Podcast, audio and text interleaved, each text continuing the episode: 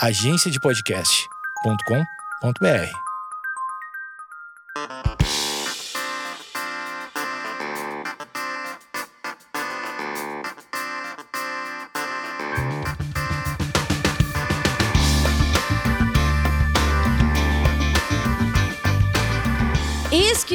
Esquizofrenóias no ar, estou com Bru Fioretti. Ela é apenas uma sílaba, mas uma sílaba com uma sombra que eu vou te falar que é furta-cor. É furta-cor?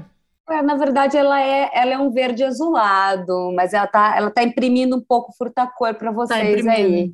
Tá eu me arrumei muito para estar aqui, porque eu estou muito honrada de ter sido convidada. É um dos meus temas preferidos. Então, eu falei, deixa eu caprichar. Dá licença, olha aqui, ó, me enchi de anel.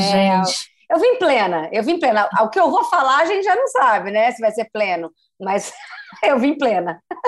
Bru, você é jornalista e você trabalha com rebranding, certo? Eu trabalho com branding pessoal, Branding pessoal. que no fundo é branding. Aí no final é que eu, que- eu quero. No final, depois quando acabar a gravação, eu quero falar do meu rebranding. Ótimo, gosto disso. Gosto muito. Com branding pessoal. Tá. E com carreira também, né? Eu trabalho bastante com carreira. é, Ah, então a gente tem muita coisa pra conversar depois dessa gravação. Vocês estão conectadas, entendeu? Né? Branding pessoal, carreira, como me colocar. É, eu uso a comunicação, que eu acho que é a minha maior habilidade, como é, uma maneira de, de trazer esse conhecimento. E eu fiz isso comigo também, eu acho que todo mundo está fazendo agora. Hoje em dia, é, tem muitas palavras, né? É, eu tenho 30. Você, eu tava olhando a sua timeline, você fez 40 anos recentemente. E eu tenho 36. É, eu fiz jornalismo, então a gente é um pouco mais antiga, né? Eu não sei se hoje, se você entra na faculdade de jornalismo, deve ter uma palavra em inglês. As pessoas, quando eu comecei, as pessoas fumavam dentro da redação. Isso mostra alguma coisa para você ou não? Então. Mais ou menos isso.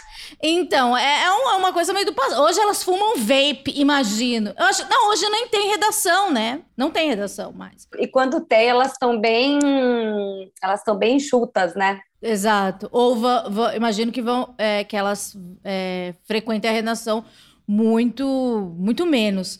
Mas falando em redação e trabalho, a gente tem do- dois braços nessa entrevista. Então, eu tento ser uma pessoa muito metódica. Então, vamos ver se eu vou conseguir. Quando eu te chamei para entrevista, a, a gente falou de algum- alguns pontos a serem abordados e eu pensei é, no, burna, no burnout, né, que você abordou nas suas redes, que, que é uma coisa que aconteceu e agora na nossa pré-entrevista, é, você me disse que você adiou o burnout e eu achei bem interessante. Então, você enganou o seu cérebro, você enganou o seu cérebro. E também tem uma outra coisa que eu vi, eh, uma live sua, mais recentemente, que você falou sobre eh, abuso no trabalho, né? É, abuso, abuso moral. E aconteceu com você quando você trabalhava em, redação, trabalhava em redação de revista impressa. Gente, sabia que existiu revista impressa que você comprava? E nessa época você não identificou como, como, como assédio moral. E eu também vi- trabalhei muitos anos é, com comunicação. E, e eu não sabia que era assédio moral. E hoje, hoje, né, como a gente é antiga, tem um nome, etc. E daí você vai é, lendo sobre o assunto e você vai falando, nossa, eu passei por isso. Daí você vai vendo uma entrevista de uma pessoa e você fala, nossa, mas isso aconteceu comigo, isso era errado? Eu permiti, eu achei, eu compactuei com isso, e daí vem uma culpa. Isso estou falando totalmente em primeira pessoa. Vamos primeiro falar sobre a timeline do burnout. Imagino que Lá no seu tempo de redação, de estagiária de jornalismo, você imaginava o quê? Que você ia viver é, sempre apurando, uma coisa louca, é, uma coisa. Não, você, não era uma. Não, não tinha o sonho da repórter. Eu tinha. certe- Não, ado- adorava a ideia da reportagem, sempre amei reportagem. Meu pai pegava a gente. Venho de uma família simples, né? Meu pai pegava do patrão dele a, a, os jornais do dia seguinte ele falava para levar para minha filhinha que ela gosta de ler. E, e, e, ele levava eu lia sempre os jornais e tal. E o que me ajudou demais com certeza passar em vestibular e a conseguir todas as bolsas que eu consegui para estudar desde pequena em colégios é, que me permitissem chegar até estudar na Unesp que foi onde eu estudei. É, então é, quando eu penso na, quando eu pensava em jornalismo, eu me via, eu me via dirigindo redação, na verdade. Eu, eu era bem ambiciosa. Eu não vou. Ai, já pensava grande assim? Pensava, pensava, pensava. Eu me via, eu me via no papel de liderança, eu já tinha essa característica ali. E, gente, falando isso sem. Não é para me achar, é uma característica, assim como ser um bom repórter é uma característica, não é todo mundo que consegue ser um bom repórter, ela sabe do que eu estou falando. É, então, assim, a gente tem certas características. Eu já tinha uma característica de liderança muito forte, é, que me que mostrava que eu podia seguir esse caminho. Então, eu imaginava que um dia seria diretora de redação. Acho que esse era o meu, meu sonho master, já que quando foi a minha oportunidade de testar ir para a TV, que só teve uma vez na minha vida, eu perdi porque eu tinha bolsa científica da FAPESP, que me sustentou na faculdade, inclusive. Então, não é que eu me arrependo, assim, a vida foi, foi me dando coisas é, e, e, as outras foram saindo naturalmente. É, e então, esse sonho de um dia, quem sabe, ser uma, ser uma diretora, ter um cargo legal, poder tocar uma equipe, fazer um trabalho, é, nossa, era uma coisa que eu queria é, muito, muito mesmo. Por isso que, é, sim, houve muita frustração quando, quando eu vi que isso não ia acontecer, quando era a, a hora, dentro da minha cabeça, pelo menos, né? Você, imagino que você tenha traçado metas e daí elas foram acontecendo. Eu não sou uma pessoa assim, então eu tô, tô, fantasiando uma pessoa assim. E eu até gostaria, meu sonho. Cara, de ser assim, é isso. Ai, você é taurina? Eu não, amor, eu sou libriana, com ascendente em Capricórnio. A Capricórnio, né? Uma pessoa que ela tem fogo, minha irmã é Capricórnio. É, e daí você vai, e daí você foi ticando, e daí rolou alguma coisa ali no, em, em, algum, em algum período que você falou assim: não, então vamos. Então fantasiei. Tô, tô, tô completamente errada. O que que aconteceu? Você é uma pessoa que li, você lidou fácil com essa frustração? Vamos, vamos direto ao ponto. É, eu, eu falo as duas coisas. Um, não tá. foi assim que eu fui planejando. Eu fui lutando, eu fui batalhando, eu fui colocando a cara. Eu dei as caras, eu morria de vergonha. Eu liguei para pessoas que eu nunca tinha visto na minha vida. Eu não tinha panelinha nenhuma em São Paulo. Eu era da roça, gente sabe? Interiorzão, sabe? Então, tudo que eu consegui foi indo muito, muito atrás. Eu gosto de falar isso porque eu sei que vai ter jornalista mais novo, gente mais nova escutando, e as pessoas olham e falam assim: ah, devia ser de uma panelinha, devia ser de uma família rica. Não, amor, não tinha dinheiro para comer absolutamente nada. Meu dia, meu dia especial na semana era quando eu podia comer uma esfirra daquele lugar famoso, é, que eu podia comer uma esfirra que custava um real, uma só tá? Então, assim, eu não tinha dinheiro e eu batalhei muito para chegar nisso. Então, quando, é, assim, chegou a hora da frustração, é, foi uma merda, entendeu? Foi uma completa merda. É, e eu tentei falar com todas as pessoas que eu podia. Eu falei isso na minha live, né? Eu acho que não é segredo para ninguém, porque é, em tese se ia sair a, a, número um e eu era a número dois dentro de, de, de, do perfil, é, aquele cargo é, naturalmente poderia ir para mim. Pelo menos eu, eu ter a chance, eu ser entrevistada para aquele cargo e tal. Nada disso aconteceu, foi tudo por indicação. Uma indicação feita é, ali por, debaixo dos panos, mentiram para mim, na minha cara. Aquela pessoa que foi a pessoa que eu mais falei, que fez, infelizmente, é, caso, muitos casos de abuso moral comigo, ela, ela não é, não me falou a verdade. Eu fui lá, eu perguntei. E quando eu perguntei, ela falou: Eu não quero que a glamour seja boa depois que eu sair. Então eu nunca vou te colocar. Ali eu soube que eu ia ser é, sabotada. A pessoa que entrou ficou super constrangida, porque é muito interessante também. Já me perguntaram: Você não ficou com muita raiva da, da pessoa que entrou? Uhum. Não, porque eu tentei falar com ela, porque a gente era muito amiga ela era, em tese, como se diz em redação, minha editora, né? Ela era editora sênior e eu era redatora-chefe. Eu tinha um cargo acima dela, eu editava os textos dela. Então, e a gente tinha uma amizade, uma coisa gostosa que, tipo, que permanece, inclusive, até, até hoje. Não íntima, mas muito legal. E ela ela tergiversou, né? Ela não respondeu muito bem e quando ela fez aquilo, é, ela, ela sem dizer me deu a entender, não posso falar, né? E quando eu comecei a entender aquilo, eu comecei a olhar para o lado e ver o que estava acontecendo ao meu redor. Foi como o mundo desabando ao meu redor. É, foi como uma das mil traições que eu recebi de macho na minha vida. É, só que pior, porque para aquilo ali eu tinha batalhado muito, cara. Eu tinha batalhado muito e eu sabia que eu tinha total condição de assumir, é, mas eu fiquei pensando que eu não tinha sangue azul o suficiente, que eu não era.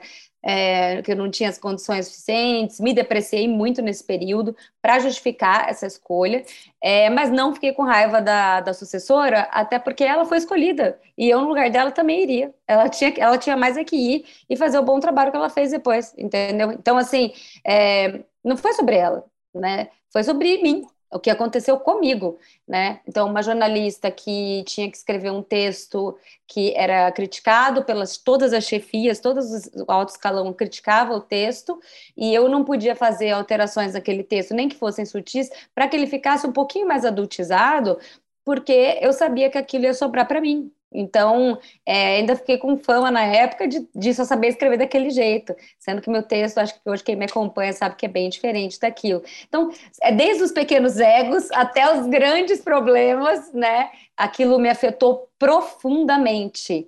E se você quiser é, saber uma história curiosa sobre a minha saída, eu posso contar aqui para você em primeira mão. Antes da história, você identifica esse período como um, um período depressivo da sua vida. Você já fazia terapia? Como era a sua saúde mental? Como era? Era uma bosta. Era uma bosta. Você se cuidava nesse sentido? Eu já fazia terapia. Não, eu já não. fazia terapia. Não, não é que eu já fazia terapia, mas é engraçado que eu me, eu me separei no meio do período da, da Glamour de um casamento de oito anos e foi um, um, uma, uma bomba relógio que caiu na minha cabeça. E eu não faltei nenhum dia é, eu fui todos os dias, inclusive no dia que eu não conseguia Nossa. parar de chorar, eu trabalhei. É, eu fiquei muito, muito mal assim com, com, tudo aquilo, mas o trabalho ele me ajudava a ir para o universo que eu amo, amo, amava e amo, que era o universo da glamour. Tinha muita coisa legal lá também, muita. Eu cuidava muito de carreira, que já era uma área que eu amava, comportamento. Eu fazia, enfim, eu era parte do texto, assim, do conteúdo, assim, além da moda, tinha a Adriana Bechara, que cuidava muito mais que eu, porque era diretora, que inclusive comentou no meu post, que inclusive me deu maior apoio, assim como eu é, dei apoio para ela. É, então, eu acho que aquele período, não é que foi um período, foi um período assim, eu não diria que foi um período de depressão, porque eu já estava é, me cuidando. Então aquilo me segurou, me uhum. segurou para não dar um chute no. quebrar o aquário, entendeu? Da, o aquário é onde fica, gente, a, da redação, assim. É, eu não fiz nada, eu fiquei quieta, eu fiquei. Eu mostrei minha chateação, eu mostrei, eu demonstrei, eu tentei conversar, mas eu fiz o meu trabalho com toda a dignidade e eu não consegui abrir a boca, cara, porque eu sofri abuso, eu não consegui abrir a boca. Essa é a verdade eu abri a boca só na terapia para meus amigos e, e, chorei muito e fiquei muito, muito chateada, assim, com isso. Mas eu tinha esse apoio psicoterápico, que, eu, que tenho certeza que foi muito importante para mim na época. Foi uma hecatombe, era como se eu estivesse perdendo tudo, sabe? É, sendo que a dedicação a glamour continuava, né? Então, não tinha porquê. Ah, então, eu me sinto meio mal. Não tem problema, não sinta. E o momento que você disse que não contou para ninguém, se você quiser contar aqui, eu não contei para ninguém alguns detalhes desse momento que eu acho que são relevantes para nosso papo. É, eu, saí, eu não conseguia sair da glamour e a minha ex-chefe, ela queria porque queria que eu ficasse até ela sair. E ela ia sair dali, sei lá, três ou quatro meses. E eu falei, eu não quero esperar, eu vou embora. Eu não vou ficar, eu vou embora. E, e ela queria que eu ficasse, por quê? Porque queria que eu ficasse trabalhando ali até o período que, em que ela estivesse, né? E ela insistiu bastante nisso, era muito difícil para mim dizer não. E eu não conseguia, então eu ia ficando, eu ia falando, tá bom, eu fico, tá bom, eu fico. Imagina a tortura, tá bom, eu fico. Até que surgiu um convite maravilhoso na época para comandar o universo do UOL, que estava sendo Sim. criado pelo Murilo Garavelo, que é maravilhoso. E aí o Murilo é, me fez esse convite, eu fui. Só que quando eu. E aí eu consegui largar a Gama, porque eu falei, eu tenho um convite, para agora, é mais dinheiro, tchau. E aí eu fui embora. E ficou tudo bem, não houve brigas, porque, né, contra uma proposta não tem muito o que fazer, né? E nem iam tentar me segurar, porque já sabiam que, né, não ia ter condição. A curiosidade que, que eu nunca contei é que quando eu cheguei lá, é, eu não ia chefiar sozinha, eu descobri que eu ia chefiar com mais duas pessoas, que eram um hub de chefes. E eu a essa, eu a essa altura, eu já estava, imagina como eu estava questionando o meu jeito de liderar, porque com tudo que estava acontecendo, com todos os inimigos que acabei fazendo, eu, eu falava, eu, queria, eu quero ir para um lugar que eu vou liderar do meu jeito, do jeito Bruna. Eu quero fazer que seja uma redação gostosa, como era a redação lá no JT, etc, etc, etc. E aí, quando eu conheci uma das pessoas, meu Deus do céu, é, eu olhei e falei, isso aqui vai acabar comigo. E eu pedi demissão, isso demorou acho que sete dias. Em sete dias você já, já identificou? Não, eu identifiquei no primeiro. Na hora que eu dei oi, uhum. eu já soube que eu já soube que era, era tipo, o tipo tóxico que vem de redação feminina, que eu não ia aturar, e eu não ia dividir chefia com gente que ficava fazendo, ia dar muito rolo, ia ser muito estressante, e eu vinha de muito estresse. Eu queria um projeto fresh, novo, criar uma coisa maravilhosa. E isso me animou demais, assim, ele tinha ideias muito legais, sabe, para o pro projeto. E eu ir para a internet era também um passo muito importante para mim, porque eu era do impresso, e, e a curiosidade é essa, né, já tinha um, um, monstro lá e eu falei, eu não vou trabalhar com monstro não, Sim. desculpa. E fui embora. E aí eu comecei a minha carreira em outras solo. coisas e comecei a ser muito feliz trabalhando solo, cara. E, e você... Ma... Ai, meu Deus. Mas é, sobre o, o assédio moral e o burnout, você acredita que naquela época você teve algum indício de burnout? Hoje, você conhecendo como foi o, o processo, ou foi uma ou, outra experiência com saúde mental, com, com o adoecimento? Foi outra brincadeira, muito ótima, maravilhoso você perguntar, porque eu acho que as pessoas podem associar as duas coisas, e para mim não foi associado, talvez para outras pessoas tenha sido, mas para mim não. Para tá. mim, é, eu, aquela, foi um trauma um abuso que me dá medo até hoje. Eu não consigo citar o nome da pessoa, não consigo ver a pessoa, não consigo ouvir eu... o nome da pessoa. Foi por isso que a sua live me pegou. É, eu, eu não consigo. E eu fui ao evento, a minha live está lá, para quem quiser ver também, não uhum. precisamos contar de novo, né? Mas eu fui ao evento ali para falar com um determinado tipo de público, já sabendo que eu podia ter problemas. Eu... Mas me conta uma coisa, eu também sou uma traumatizada. Como é que você se preparou para esse evento? Nada, não, preciso me preparar para falar de branding pessoal, tá? Não, mas é que você sabia que existiriam pessoas que te remetiriam àquela situação que você não gosta. Estou preparada para qualquer pergunta sobre esse assunto, cara. É, eu, eu, eu, é muito curso que eu já dei nesse período. Tá. São quatro anos, cinco anos é, é, lidando com esse Brasil polarizado, né? Então eu já estou preparada para absolutamente todas as perguntas. Então eu sabia que tom usar, que era um tom mais tranquilo, tipo, como, como eu podia falar e como podia abordar. É, não que necessariamente eu, eu, quisesse abordar o tema, o tema me foi perguntado. Eu só abordei o tema porque o tema me foi perguntado, isso é importante seja dito, né? E aí, quando foi abordado, fiz assim mesmo, fiz mesmo, todo mundo me conhece, eu não, desculpa, eu não devo nada para ninguém, eu faço o que eu quiser, né? E eu tava sendo, tipo, brincando, eu falava, gente, brincadeira, vamos lá, vamos voltar, tananã, né? E, e, teve ali um grupo que, que ficou me vaiando lá de fascista que, que, que, ficou me vaiando. Eu levantei e comecei a lidar com ela, porque eu tô acostumada com palco também. Eu fui lá, levantei uhum. e comecei a lidar. Nessa hora é que eu acho que eu irritei ali a princesa e, e depois eu ouvi o que eu ouvi, que é minha vontade era tipo, de tirar o microfone da sua boca. E essa frase na hora me fez pedir desculpa não vou chorar de novo com isso, porque assim, isso foi tão terapêutico para mim, porque foi como se fosse, minha psicóloga tem, tem, usou um termo maravilhoso. Ela falou, Bruna, imagina que tinha uma champanhe aqui. Essa frase tirou. E aí veio o trauma. E por isso que eu fui lá falar na rede. Uma coisa que eu nunca, eu já, nunca falaria. Mas há 10 anos já que eu sofria isso. e aí estourou e eu perdi o medo, perdi a... Resolvi, resolvi realmente é, falar que nunca não. Você tirou o microfone da minha boca, assim, durante cinco anos e isso acabou. E eu espero que você nunca mais tire de ninguém. É isso que eu espero. Não porque eu desejo mal, mas porque uhum. eu, não, eu não desejo que as pessoas sofram aquilo que eu sofri e que a minha equipe sofreu. Então, eu resolvi fazer aquilo muito por mim, mas também pela minha equipe. A, a, o que estourou foi a minha tristeza por mim mesma, mas foi a minha tristeza pelo time, que teve muita reviravolta, muita gente que ficou me odiando, que não sabia, que não fazia ideia é, teve muitas chefes de redação que me mandaram mensagens, o mundo inteiro me mandou mensagem, tá? Eu tive um apoio maciço das redações, de quem já passou pela redação, o que comprova todo, tudo aquilo que eu estava falando. E é claro que não é o único caso, é claro que não, eu tenho certeza que todo mundo, é, em redação, isso é uma coisa cultural. Isso vai acontecendo em quase todas as redações, a gente sabe disso.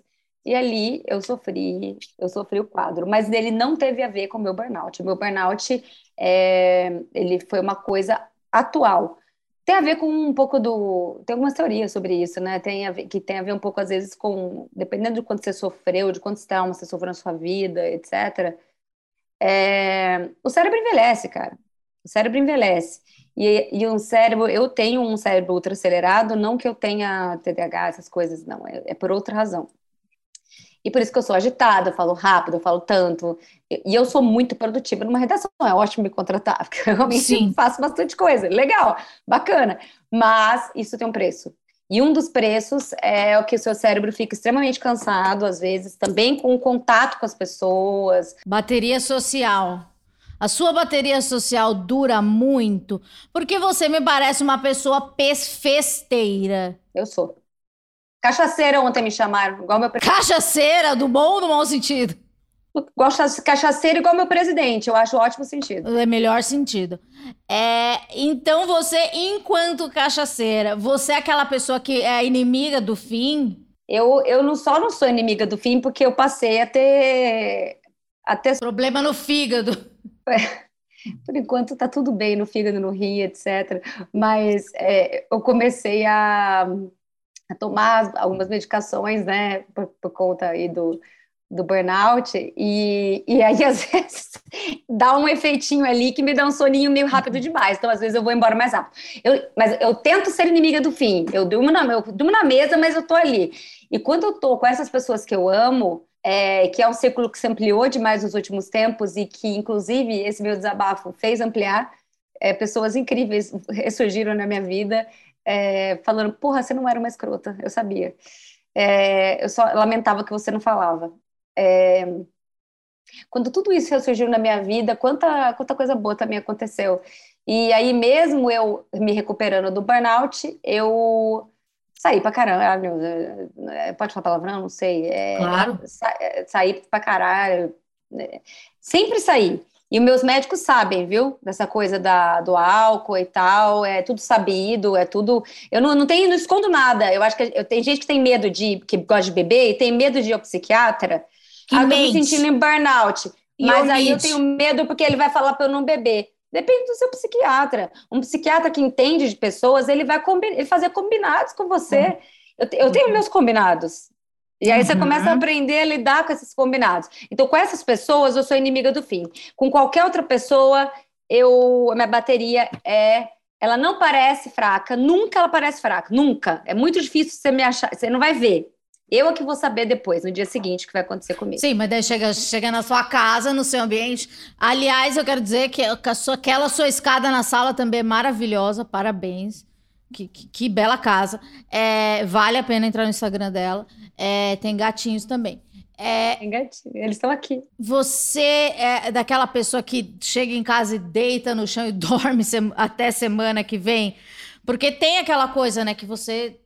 Sei lá, eu pelo menos sou assim, eu não, eu não consigo muita, muita coisa. Tipo, de, se eu se, se, precisa ser muito simpática com gente que eu não conheço, exige uma performance, sabe? É uma Amanda que não é a verdadeira. Sabe? Que, que é aquelas máscaras sociais. E daí você tem, sei lá, você faz uma meio que mete uma atriz que todo mundo é ator na eu, vida. É, todo mundo é, acho que não tem nada de errado. Eu tenho isso como uma característica natural desde criança mesmo. Então eu não tô sendo falsa quando eu tô elogiando uma coisa, quando eu tô sendo simpática, quando eu tô agradecendo, tô sendo super verdadeira. Eu não nem muitas vezes o meu defeito ainda algo que eu, que eu preciso muito trabalhar é perceber o meu limite. Eu não percebo às vezes. E aí quando vê eu já me assim eu já falei, já dei conselho, eu dou muito conselho, eu ajudo qualquer pessoa. Eu tô, não tô falando que eu tô santa, tá, gente? Eu tô dizendo, vocês entendem o conceito que eu quero dizer? Que a pessoa fala, ah, você já, ah, eu sei o que fazer, vamos lá, porque aqui dá um papel. Eu sou assim. Então, quando eu vejo, eu tô completamente cansada e às vezes eu tenho que dormir o dia inteiro no dia seguinte. Então, é ótimo trabalhar no modelo que eu trabalho, porque eu preciso dormir à tarde, por exemplo, toda tarde. Ah, é? Você tira uma siesta? Uma puta de uma cesta. Quanto tempo? Eu acordo com um ânimo, um ânimo de manhã gigantesco, feroz. De manhã é quanto? Sete ou dez da, no, da manhã? É oito, assim, sete, oito. Meus gatos acordam, né? Se deixar por mim, vai meio-dia, mas é, os meus gatos me acordam. Aí, quando chega, é, depois, vamos supor assim, comi e tal, umas três da tarde, eu vou dormir pelo menos umas duas horas. Ai, que ótimo, que delícia. E se você não consegue dormir? É, é, é, se eu não consigo, tá tudo bem. Eu durmo mais cedo. Eu, eu chego a dormir ah. muito cedo, tá? Eu durmo muito cedo. Eu sou, eu sou a cachaceira que nananã, mas eu durmo muito cedo. Eu tô falando para você que eu tenho essa característica, assim, de altos e baixos bastante marcante. E então, é, é, eu tenho essa necessidade de é, vou lá, uhul, que amo essa vida, amo, amo, amo tá aqui, amo tudo. Vou sair depois e beleza. É, mas talvez eu vá chegar, vou sair cedo para chegar nove, dez, eu já tô na cama linda, eu só leio antes, leio antes de dormir e ó. Mas eu, eu adoro dormir oito horas da noite, nove. É, por isso que a pele é tão boa. Daí, burnout. Você trabalha em casa. A sua casa me parece muito aconchegante. Tem os gatinhos também que são, são terapêuticos também. Estar no ambiente que você gosta também é, é importante. É, é, a iluminação é importante. É, tudo, tudo isso faz parte do, do, da, da saúde mental. Do contexto. Você tem um contexto muito interessante. Interessante, muito, muito, muito aconchegante. Mas daí morável, habitável, eu não sairia daí, ficaria aqui, pedir, pedir, ficaria aí, pediria iFood e não, não sairia de casa. E daí, vo, você, o que aconteceu? Você me disse antes da gente começar a gravar que você adiou o burnout. Eu achei interessante essa declaração. Porque, assim, quando a gente está. Eu, eu nunca tive um burnout, mas eu passei por algumas depressões ao longo da vida. E, e outra coisa que a gente se falou também antes de começar, que você falou que as pessoas que estão em burnout, ou estão num pré-burnout, não sei se existe esse termo, elas não sabem identificar. Quando, é, é, falando no lugar da depressão, eu posso dizer que eu também vejo pessoas em depressão que não fazem a mínima ideia que estão em depressão. Que, que falam assim: não, que fala assim: não, quando eu cair na depressão, eu vou procurar ajuda, mas dá vontade de falar, minha filha, você tá morrendo. Dá vontade de falar. Eu me sinto na obrigação. Eu venho de uma família com muitas questões, assim, que tivemos muitos problemas, assim, todas nós, um monte, todo mundo teve que ir ali, em algum momento tomar remédio, fazer alguma coisa, fazer algum tratamento, muito preconceito, as pessoas não entendem, e assim, eu tive a oportunidade de vir dessa família que desde cedo entendeu, precisa cuidar. Eu falo, Fala na cara. Com cuidado. Com, com carinho. Mas às vezes a gente precisa ser muito direto também, porque as, as pessoas, elas. Eu acho que elas, elas são muito mimadas, eu também acho isso. E daí você disse que é Joe Burnout. É, eu, eu colocando no lugar da depressão, eu acho que as pessoas adiam a depressão porque elas colocam a depressão numa coisa de tipo, é, nunca mais, é, não lavo mais o meu cabelo há seis meses, então estou em depressão. Ou tipo, não saio de, do quarto, não acendo mais a luz, ou não vou para a escola. Isso é depressão. Não, muitas coisas que aconteceram até chegar nesse momento são depressão? Eu queria que você falasse sobre o burnout. Muitas coisas aconteceram. Tenho muita experiência com depressão também para falar que você está certíssima em tudo que você está falando. É... No caso do burnout, o que acontece é que você começa a você começa a achar que aquela obrigação de trabalho, você não consegue sair da obrigação de trabalhar demais. Então, eu acho que fleta com essa história de workaholic, neoliberalismo que a gente vive. Acho que é o primeiro ponto, né? É uma doença do neoliberalismo, com certeza, é capitalista, não tem como dizer que não, né? Estamos nesse, é, dentro desse contexto. Então, você começa a trabalhar demais e só que a exaustão que você começa a ter começa a ficar acima da média. Gente, eu não estou falando como especialista, eu estou falando pela minha experiência, tá? Então procura especialista, porque eu acho que cada caso é um caso também. Eu, por exemplo, eu já vinha de alguns outros, outros problemas, algumas outras questões, então já falei para vocês meu cérebro, etc, etc. Então eu já tinha algumas tendências, algumas coisas assim para que isso acontecesse. Já era uma pessoa que trabalhava demais e eu vinha de um trauma. É, a minha psicóloga falou isso para mim, não se esqueça que você do trauma. A gente é tudo que a gente passou, não é só aquele momento. Porque o nosso cérebro, ele tá, é, ele não tem passado, presente e futuro, ele está imbuído de tudo que a gente viveu. Então, eu não vou falar que, não só aquela experiência que eu relatei, mas outras experiências não então. me trouxeram para esse lugar.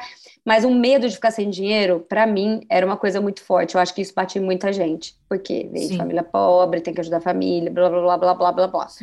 Então, quando você tem essas responsabilidades, e cada um tem as suas, é, você começa a achar que você tem que trabalhar que nem uma louca e pronto, você tem que dar conta. Só que aí a exaustão começa a ficar um pouco maior. Como que você percebe isso? Às vezes o sono não é suficiente. Para mim, um fator chave foi insônia. Porque eu acho que a pessoa deveria observar aquilo que muda nela. O que mudou em mim? Né? O que está mudando em mim? Porque eu sou uma pessoa que dorme profundamente, maravilhosamente, facilmente. Hum. E como é que assim, pela primeira vez, eu comecei a experimentar insônia? Foi muito estranho. Nunca na minha vida tinha acontecido né? E aí comecei aos poucos a relatar, mas eu achava que era, ah, devo estar muito estressada porque vai lançar um curso, vai isso, vai aquilo, mas pô, e, e quando isso começa a se repetir, é, sabe, vários meses, e aí você começa a olhar e falar, tá, então agora eu sou uma pessoa que tem insônia, então de dorminhoca, agora eu sou uma pessoa que tem insônia. É, Para algumas pessoas eu acho que pode dar um uma oscilação de humor, no sentido de você ficar mal-humorado, você ficar rabugento, ou então você ficar mais sensível. Eu não sei o que vai acontecer com você. No meu caso, é, não foi sensibilidade, eu fiquei insensível. Eu, eu brinquei, estava brincando hoje com a minha irmã, assim, eu voltei a chorar.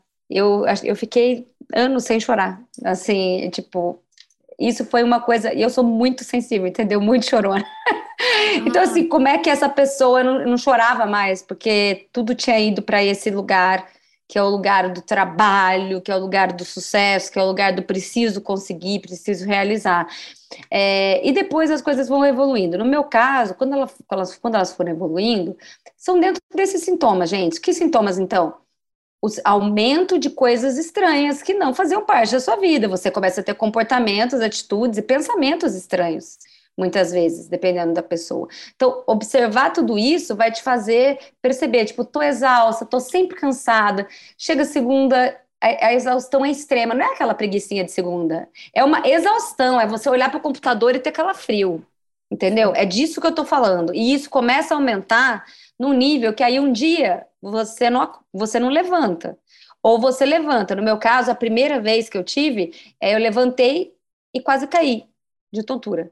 E você estava sozinha? Onde você estava? Tava, na época, com meu marido. Tava, tipo, com uma tontura, que eu não conseguia andar, e aí comecei a tratar tontura, tratar tontura, tratar tontura. Tratar Mas depois, tontura. quando eu fui no psiquiatra, ele fala assim: pelo amor de Deus, não toma isso, que ele piora a depressão. Porque aí, a essa altura, eu já estava deprimida também.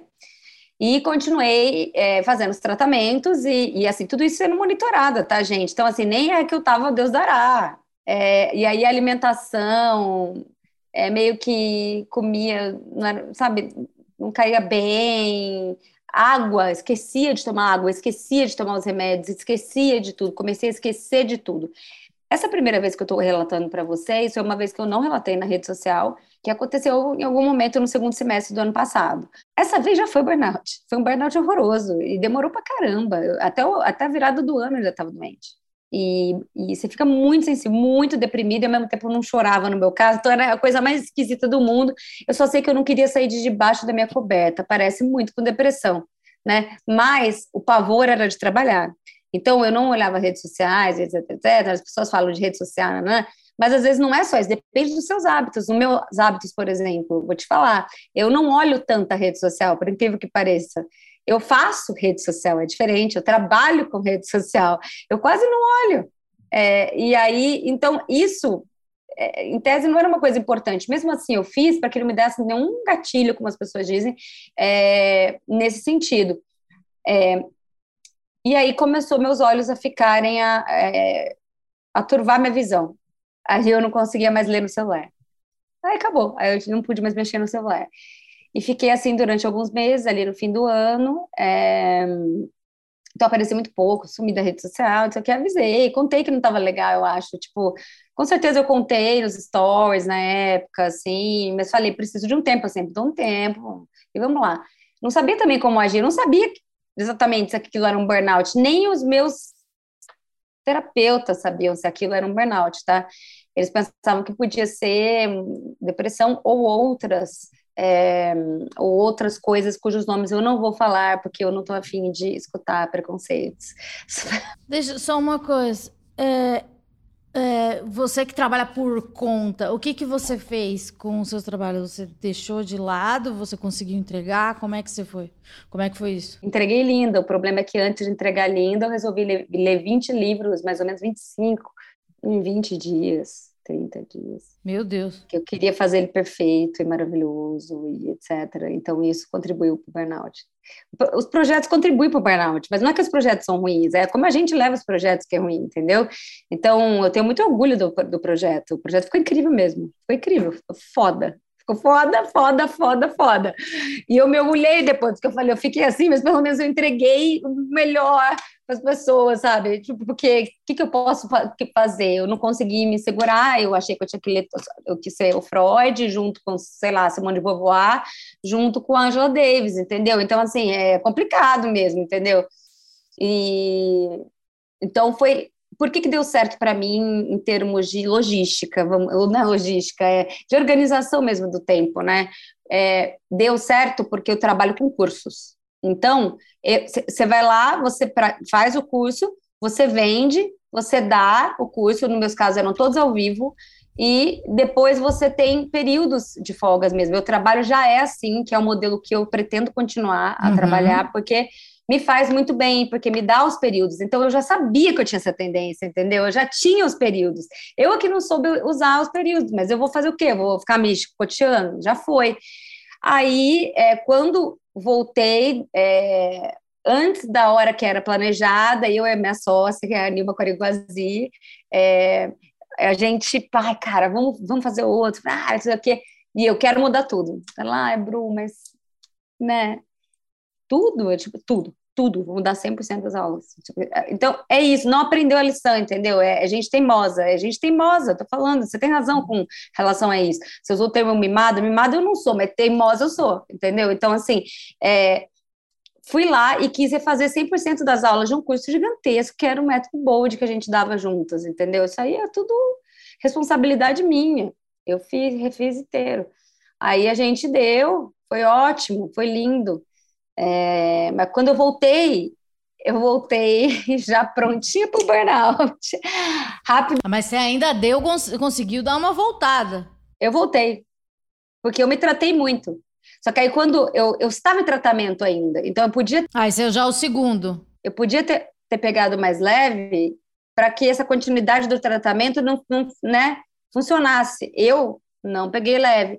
Mas você não acha que você já passou por outra, por depressões também? Você não, quando a gente está deprimida, a gente tem dia que a gente acha assim que acabou a depressão, né? Que parece que fala, nossa, hoje eu fui no Ibirapuera, eu arrasei, eu consegui ler, eu consegui fazer algumas coisas, então parece, então hoje eu venci a depressão. Você não acha que talvez você tenha vencido o burnout e você se enganou? Na minha cabeça, não, na minha cabeça eu venci, burnout total, você tem toda razão.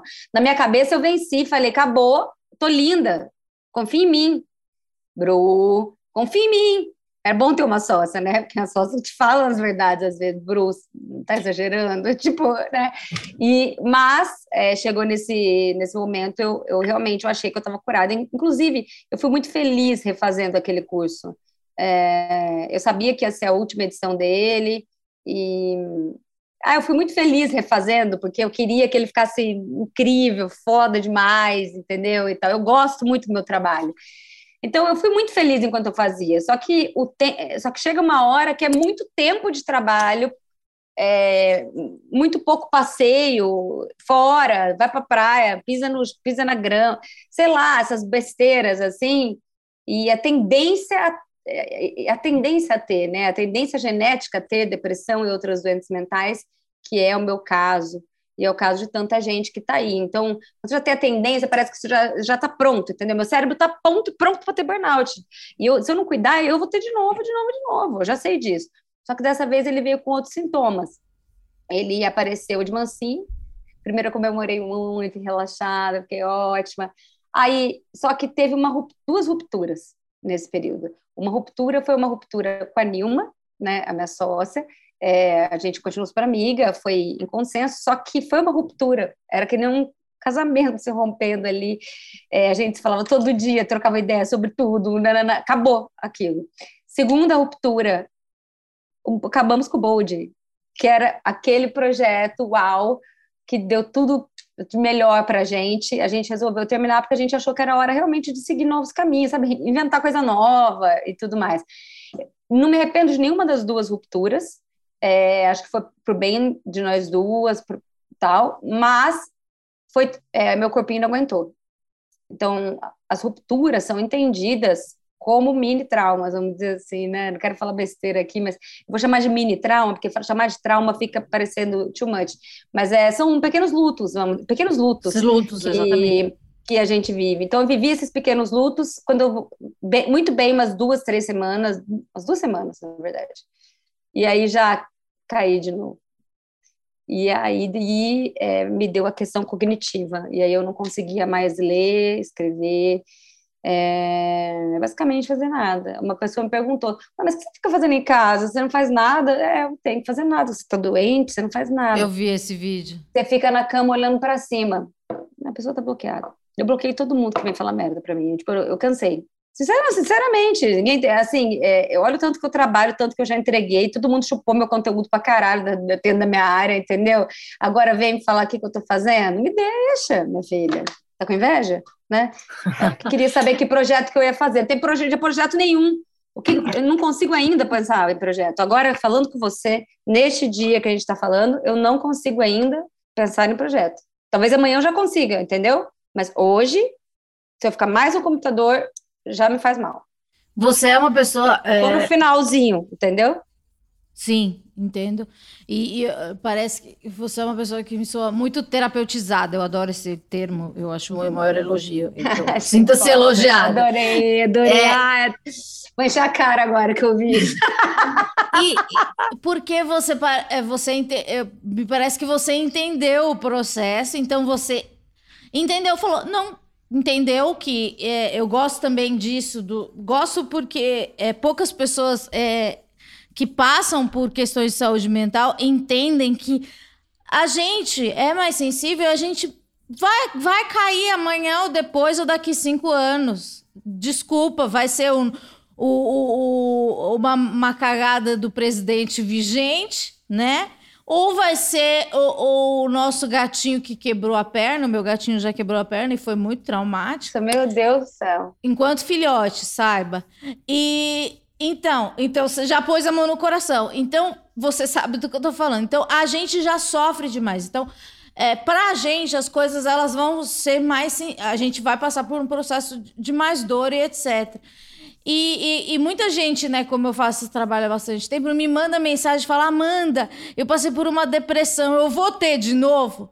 É muito triste dizer e falar: vai, provavelmente vai. Por quê?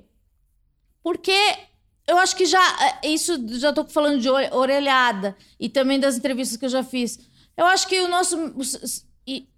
Colocando em palavras, com as minhas palavras, o nosso cérebro, ele ele tem uma memória, né? Ele vai, ele traz o que a gente passou. Então, alguma coisa, o gatilho vai remeter a outra que vai acionar alguma coisa desagradável. Então, a gente é, que lida com depressão e ansiedade, a gente tem que é, estar mais presente, não pensar muito na próxima, e que nem você, tipo, é sempre uma pessoa perguntando: "Ai, o seu próximo projeto, próximo projeto, foda-se. Eu tô aqui, o meu novo projeto é conseguir ler duas páginas".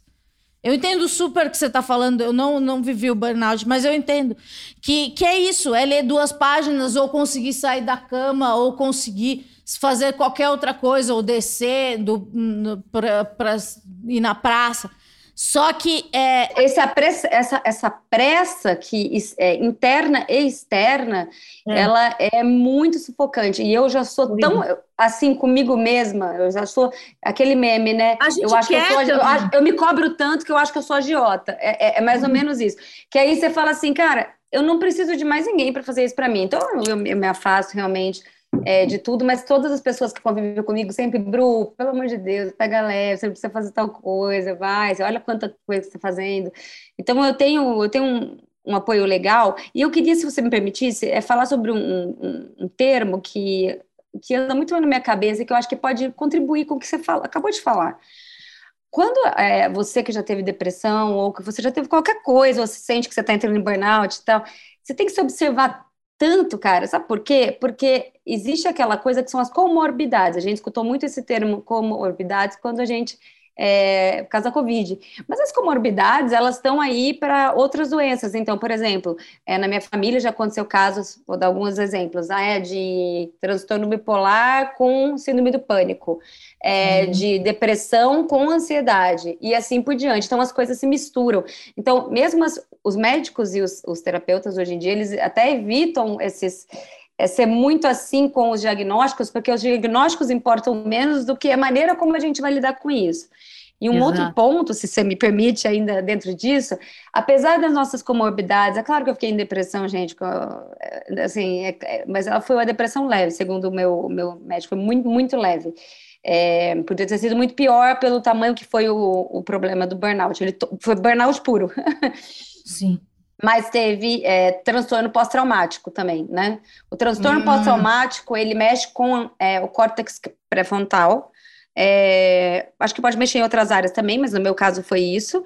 Então, por isso que eu perdi as funções cognitivas. Eu não conseguia falar direito, eu falava mole, e não vinham as palavras, eu esquecia tudo. É, era, era outra Bruna. Minha família falava: cadê a Bruna? Pelo amor de Deus, assim, é desesperador para quem está convivendo. Então, se observar, muito importante, observar essas comorbidades. Então, às vezes, comecei a ter medo de pegar metrô. Tudo bem, você está na cidade de São Paulo, tá bom. Mas calma, vamos olhar. É todo dia esse medo? Como é que tá esse medo? Uhum.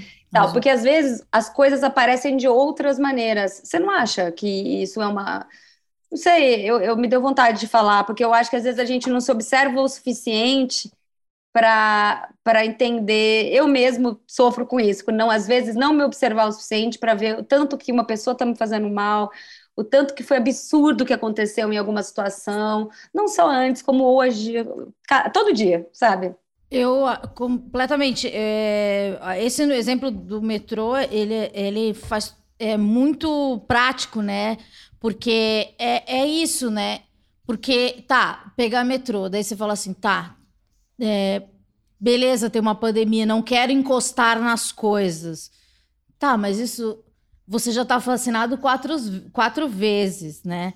Daí você está desenvolvendo alguma coisa de, de, de, uma neurose por doenças, etc., por germes, é, e você acaba. É, essas exatamente isso, comor, as comorbidades. É, a gente, eu gosto de falar muito aqui, A gente não é o nosso diagnóstico. Se a gente foi um dia no, no psicólogo e ele disse que a gente é bipolar. Cara, eu tenho 36 anos, eu a primeira vez que eu fui no psicólogo, eu fui com 15. É, eu já fui tanta coisa. Se eu fosse prestar atenção em todas as coisas que eu já fui, é, eu seria a pessoa mais, né, com, o maior CID, um monte de carta aqui para nunca mais trabalhar, que eu estava aposentada pela Caixa. Mas é, a gente não é isso. E eu lembro é, uma coisa que eu sempre falo que a primeira vez que eu fui no psiquiatra, a minha, a minha psiquiatra, a primeira psiquiatra falou isso. Nós somos, nós temos árvores, existe a da ansiedade e da depressão.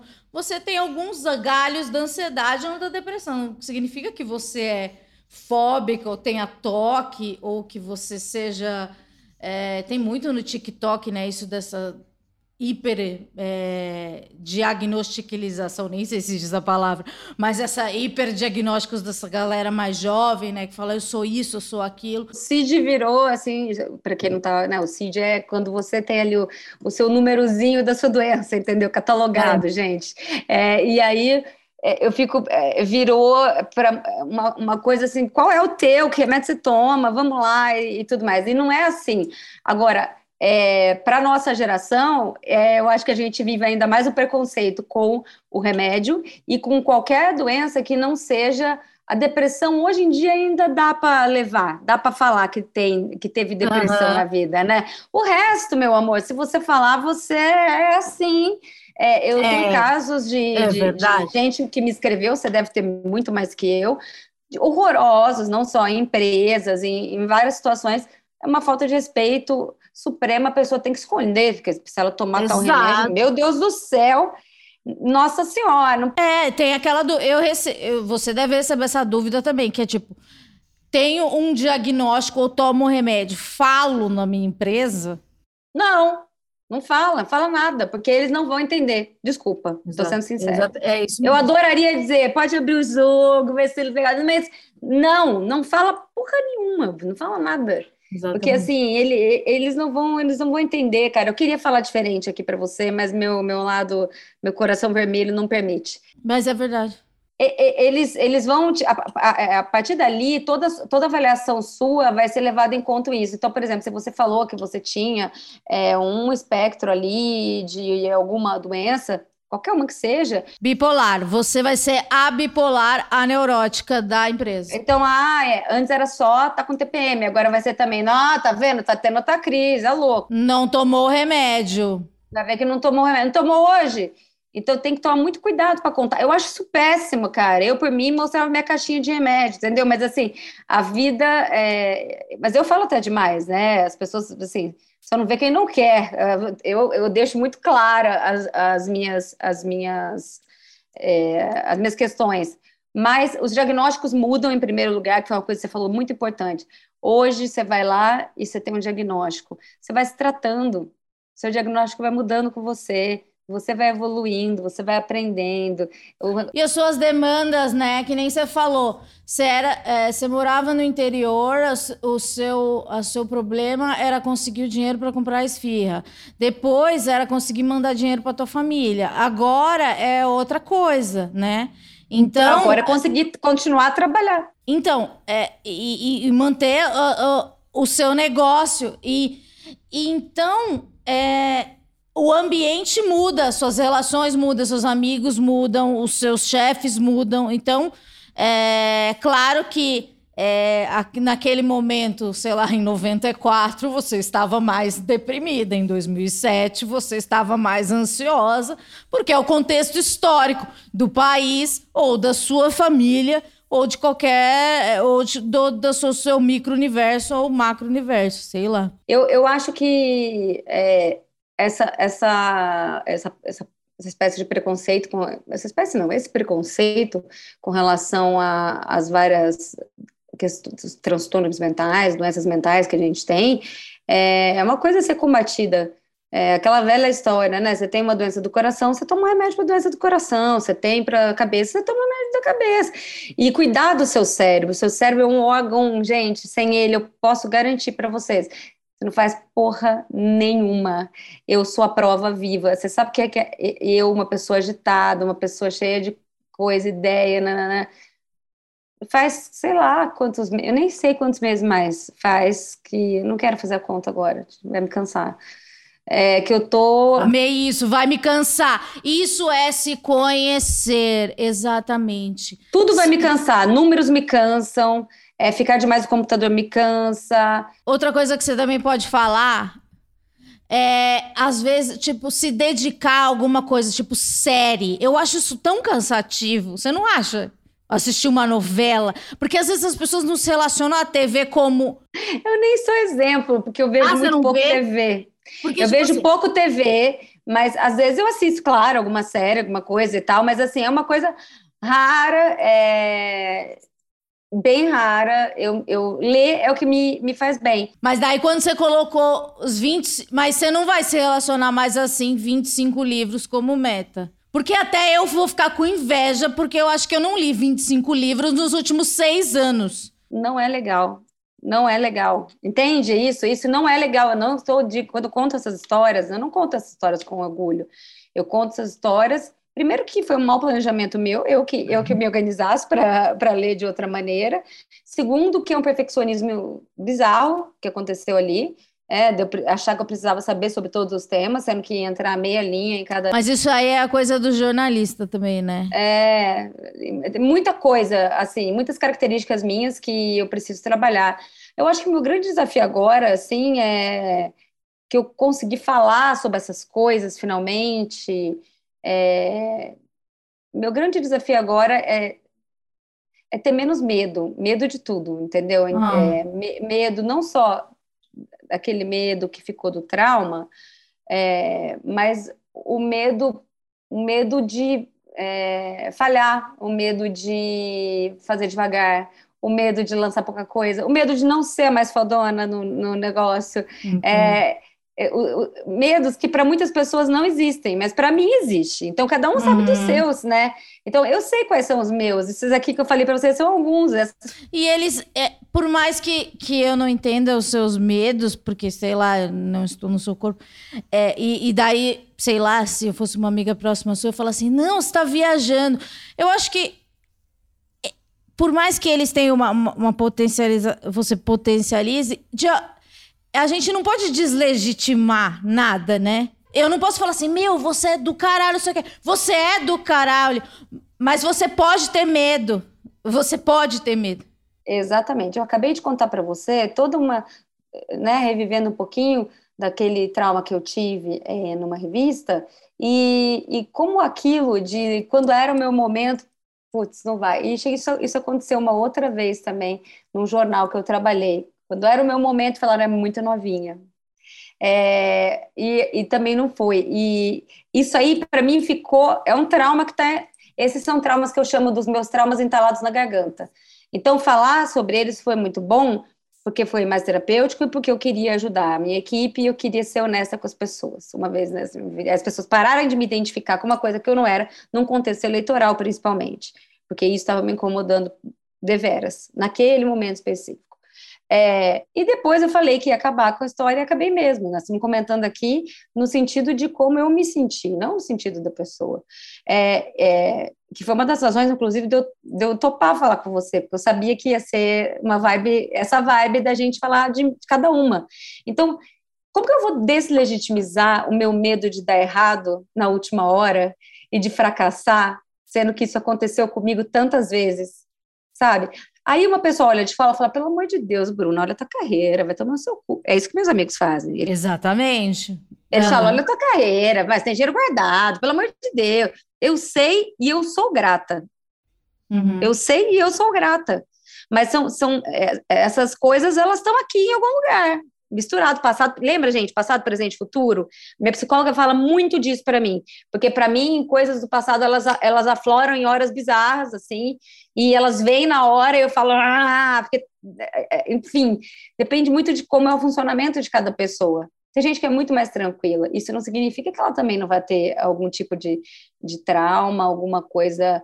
É, alguma coisa que faça ela se encolher, às vezes até fisicamente, né? Sim. Às vezes que faça ela ser tímida quando ela podia ser um pouquinho mais extrovertida, não porque tem problema com o tímido, mas porque ela gostaria de ser mais extrovertida. Então são tantas questões é, que perpassam essa questão é, do burnout e linkando com, né, como você disse, linkando com as outras doenças que a gente pode ter, linkando com os traumas que a gente tem na nossa vida, desde a nossa infância, tá tudo aqui. Então, nós estamos propensos a ter. Eu, na minha família, eu acho assim, procure saber como é na sua família, porque tem famílias que não conversam tanto. Acho legal procurar saber, sabe? Não sei o que, que você pensa sobre isso, porque na minha família, a gente sabe de cada um dos históricos. Por exemplo, vou contar uma história para vocês.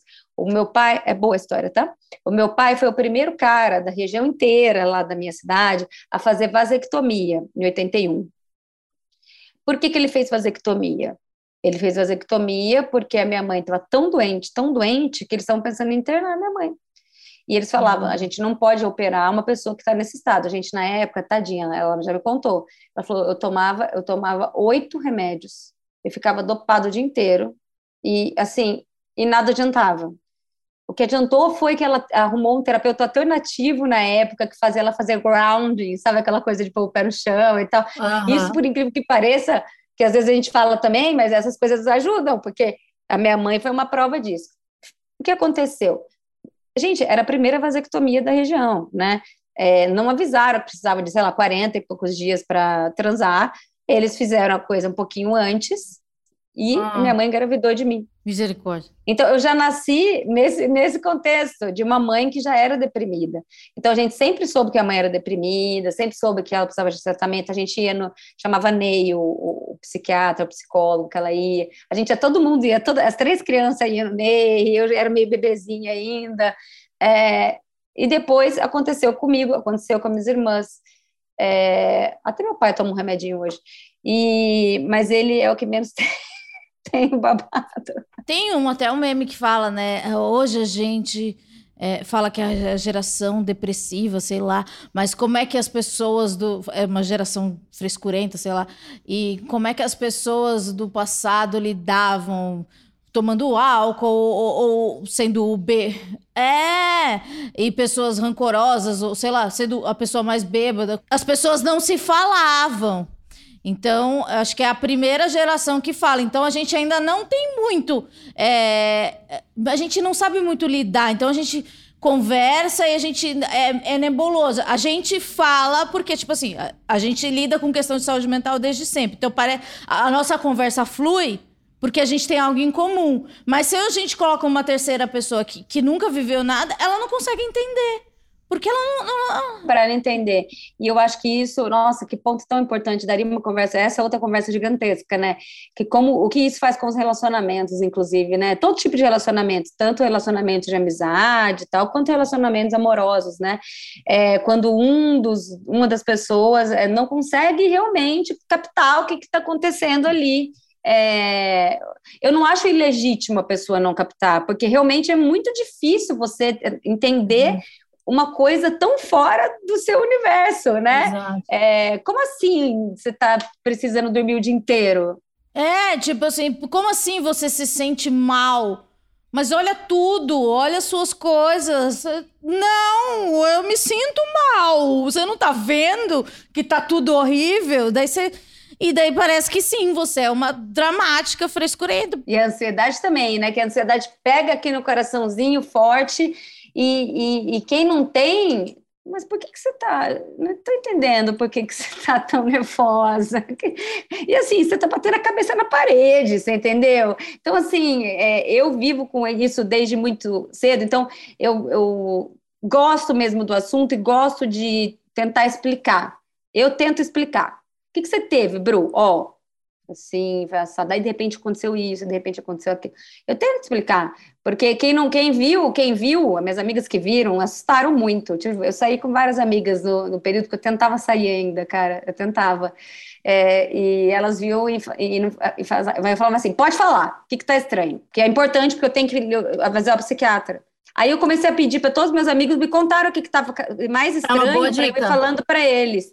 E foi muito bom, cara. Uma das minhas amigas, na época, tipo, é, na época não, é a Aline da Rua, maravilhosa, uma grande amiga minha, a gente saiu para tomar um café e foi bem de manhãzinha. E aí eu falei assim, aí eu tava lá, não sei o que, ela fez assim, ela corrigia minhas palavras que eu falava errado. Ela nunca faria isso, entendeu? Tipo, ela corrigia as palavras, eu falava tudo errado. As palavras, errava. Aí ela falou, falou assim: tá mole a fala. Com mole. Bem mole. Tá, então tá. Aí passamos aquela tarde junto, fomos num brechó tentar relaxar, beleza. Chegou numa hora, ela falou: voltou normal. Voltou normal a fala. Não sei o quê. Essa, isso que ela fez, que eu acabei de contar para você, mudou, começou a, a me, começou a minha cura. Olha que coisa linda. Porque nesse dia eu mandei um áudio para o doutor Heitor, que é o meu psiquiatra, e falei para ele, a minha, ela é minha melhor amiga, ela convive comigo há muitos anos, e ela falou isso, isso, isso. Ele falou, ah, já sei. Toma tal remédio, corta em dois e toma assim assado. No outro dia não tinha mais nada nesse aspecto. Então, assim, que era um aspecto que me incomodava muito, porque eu falo muito, né? Então, Exato. se eu não estava enxergando, se eu não estava fazendo as outras Exato. coisas, beleza, é uma coisa minha. Agora, a comunicação, você Exato. poder exercer, para mim é muito importante. Eu entendo. Eu voltei a exercer a minha comunicação. Demorou um pouco para voltar a essa fala que você está vendo aqui. Uhum. É, se você olhar em vídeos, até no meu perfil dá para perceber que era mais estava mais lento. E foi tá melhorando. Eu acho que eu ainda é, eu me considero curada, mas eu me considero uma curada é, em observação e pronta para esperar a hora que o meu cérebro vai me pôr no computador. Ele que vai me pôr no computador. Como sempre, ele me dá as ideias de manhã. Eu sonho com as ideias, né? Eu sonho com as ideias. Eu sonho de manhã e vou pro computador. Ele que vai me falar. Última, última dica que você trabalha com criatividade. Essa é para mim enquanto pessoa, quanto Amanda. Sonhei com uma ideia maravilhosa, achei genial. De repente, acordo para anotar e atrapalho todo o meu sonho, ou eu acordo de manhã e, e tento a sorte para ver se eu vou lembrar de manhã? Eu nunca anoto nada de madrugada. Porque vai foder o seu sonho. Você é uma dorminhoca, né? Eu sou dorminhoca, eu não vou anotar, entendeu? A não ser que eu esteja insone. Se eu já tiver. Se a, é que às vezes a ideia te acorda. Se a ideia te acordou, anota. Tem uma amiga que me uma vez eu tava com muito com essa dúvida. Fazer essa diferenciação, então. Uhum. Ideia te acordou. Acordou assim. Acordou. Ah, anota. Aí você ah. teve ideia, fez. Ah, dorme de novo. Deixa para amanhã, amanhã se você lembrar, lembrou, senão não. É, é, é essa a regra que eu uso, e para mim, cara, funciona. Tem uma amiga que, fala, que falou, me falou uma coisa: vai estar tá em algum lugar do seu cérebro. Em algum momento ela vai voltar. Seja em algum, sei lá, num dia, daqui 10 dias, vai voltar. Então eu me apeguei a isso. Sua amiga perfeita. Sua amiga perfeita. Principalmente quem tem problema com sono, né? Então, assim, eu só acho que tem que ser quando você, assim, foi aquele uau, ou você tem um sonho premonitório, com, não sei se já aconteceu com vocês, enfim, essas coisas te acordam. Quando acontece, você tem que você tem que ir lá e anotar, entendeu? Se não Bom, for nada disso, não. Eu vou deixar ela descansar, porque já estamos aqui há uma hora e dez minutos e ela já passou do tempo dela. De... Quero, vamos pro boteco, vamos. Ai, eu não sou muito do boteco, eu sou do churrasco. Você come carne? Ai, cara, eu só como coraçãozinho no boteco. Você come coraçãozinho? A gente faz churrasco coraçãozinho. Mas eu tiro, os, é, eu tiro a hortas, entendeu? Fresca. Eu nunca comi coração na vida, mas a gente faz para você. Maravilhoso, cara. Mas eu nunca comi, mas eu sei que eu odeio. Eu amo churrasco. Eu amo a vibe. Churrasco eu não como, então eu fico bem louca. Eu amo, é isso, exatamente. O meu ambiente é o churrasco. O bar eu acho que tem muito estímulo visual, entende? Então me deixa um pouco, me deixa muito Tá vendo? Esse problema eu ainda não desenvolvi. Não vamos nem falar, nem fala. Pra... Tá, tá, tá. Então tudo bem, tá bom. Aqui, ó, uma hora e onze minutos eu tô aqui. Ela já passou bastante tempo no computador, agora ela vai descansar. Daí, sei lá, daqui 15 dias ela vai me mandar uma mensagem e vai falar que tá muito melhor, que já tá conseguindo passar mais 15 minutos no computador e a gente vai manter vocês informados, porque é isso. É, eu gosto, eu, eu queria agradecer a confiança. É, porque eu não sei, é, eu acho que são conversas. É, eu me sinto muito privilegiada, de verdade, de, de conseguir ter conversas assim com as pessoas. E muito obrigada, muito obrigada mesmo pela confiança, muito obrigada por você ter topado, muito obrigada mesmo, você é incrível. É, eu posso encher vocês de elogios, mas talvez vocês não estejam no momento de você acreditar, falar que seu trabalho é incrível, que você é do caralho, que seus gatos são incríveis, que a sua casa é muito bem decorada. Eu, eu acredito em algumas que já são muito cristalizadas, algumas nem tanto, mas eu estou trabalhando para é, desenvolver essa serenidade, porque eu acho que eu preciso dessa serenidade para que eu possa trabalhar sem cair em burnout. Aliás, eu acho que todos nós se eu tenho serenidade, se eu tenho autoconfiança, tudo pode acontecer. Então, eu tô, tô, gente, igual todo mundo desenvolvendo isso, não é porque eu estudo isso que eu já tenho isso pronto. Mas obrigada, de verdade. É, você arrasou. É, eu espero que você melhore progressivamente. Eu sei que não é do dia para o outro, mas conta comigo se você precisar de alguma amiga, alguma coisa. Voltamos na semana que vem com mais uma conversa profunda ou não tão profunda, porque às vezes o convidado não é tão profundo, mas a gente tenta. É isso. Semana que vem a gente volta e paz nos estádios.